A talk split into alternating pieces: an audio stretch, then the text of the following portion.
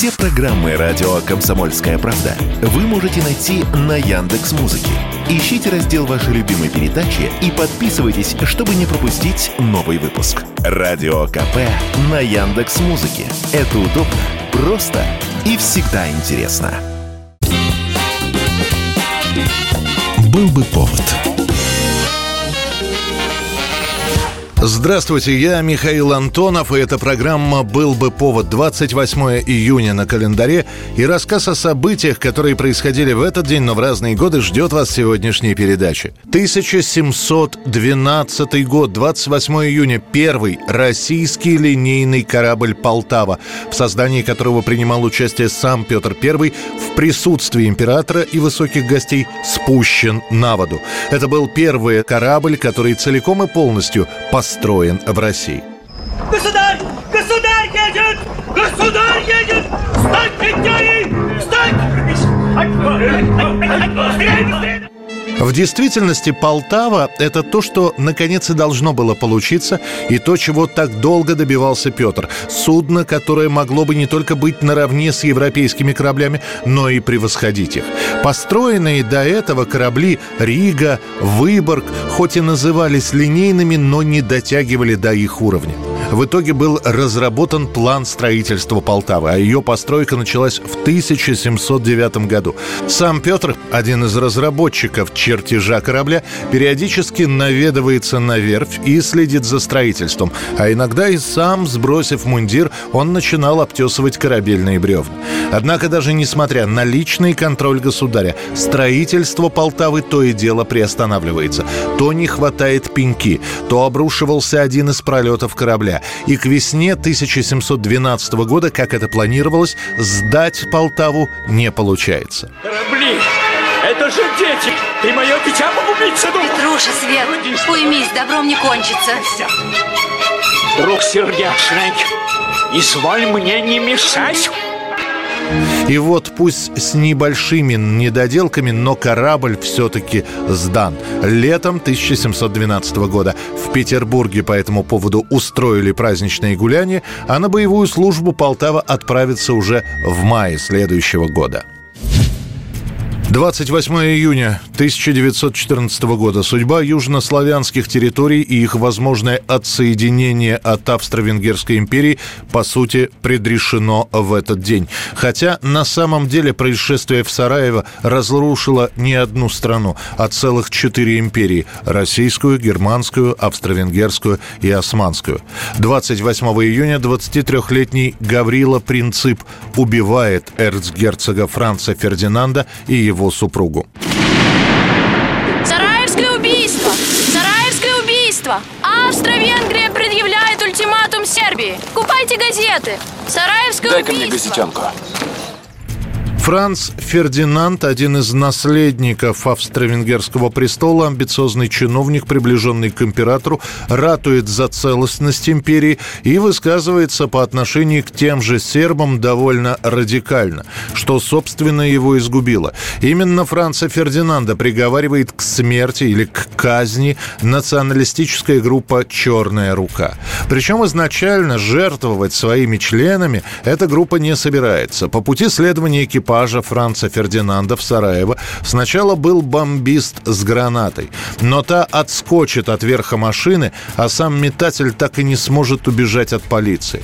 Вместо того, чтобы прервать свой маршрут, эргерцог продолжает движение, и уже на обратном пути его поджидает Гаврила Принцип с револьвером.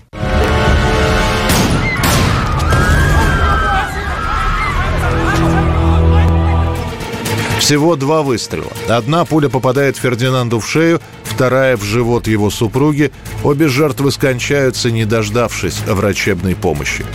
Убийство наследника Австро-Венгерской империи и его жены приводит в шоковое состояние всю Европу и увеличивает число симпатизирующих австрийской позиции. Спустя два дня с момента убийства Франца Фердинанда Австро-Венгрия и Германия объявят Сербии войну, за нее заступится Россия, Великобритания и Франция.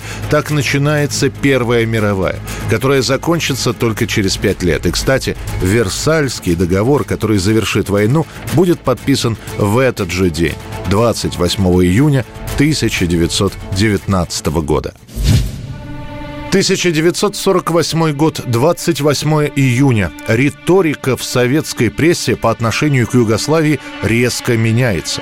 И если еще в прошлом году, говоря об Иосипе Брозе Тита, писалось, что это один из главных друзей и соратников Советского Союза, то теперь Тита и его подвижники – это отступники, коллаборационисты, а окружение Тита – это уже не группа товарищей, а клика Тита. Я приветствую вас от имени югославской делегации, правительственной делегации, от имени югославского народа.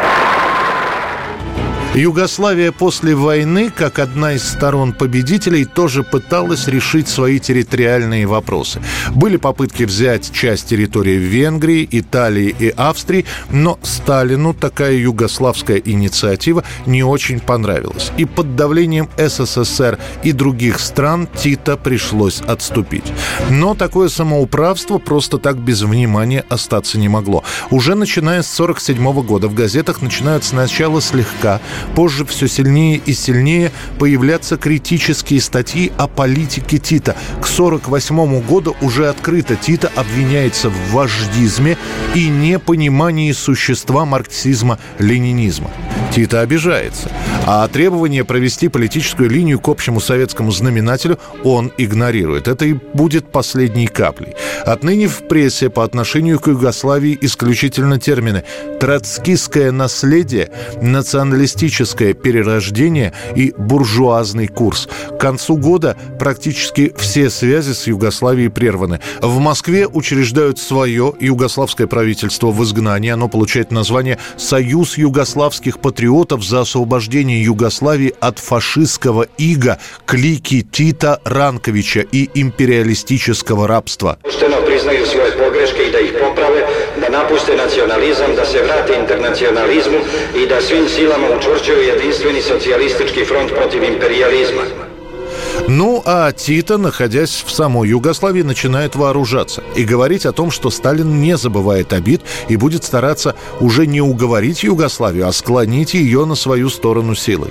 Но смерть Сталина, а после и приход к власти Хрущева сначала снимают напряжение между двумя странами, а после и вовсе начнут налаживаться дружеские связи. 1969 год, 28 июня. На первом месте в американских хит-парадах не песня, а инструментальная композиция. В США в тот момент одна из самых популярных лент – это картина «Ромео и Джульетта», которую снял Франко Дзефирелли, а музыку к ленте написал Нина Рота. Однако, взяв главную тему фильма, композитор Генри Манчини записывает свою версию саундтрека.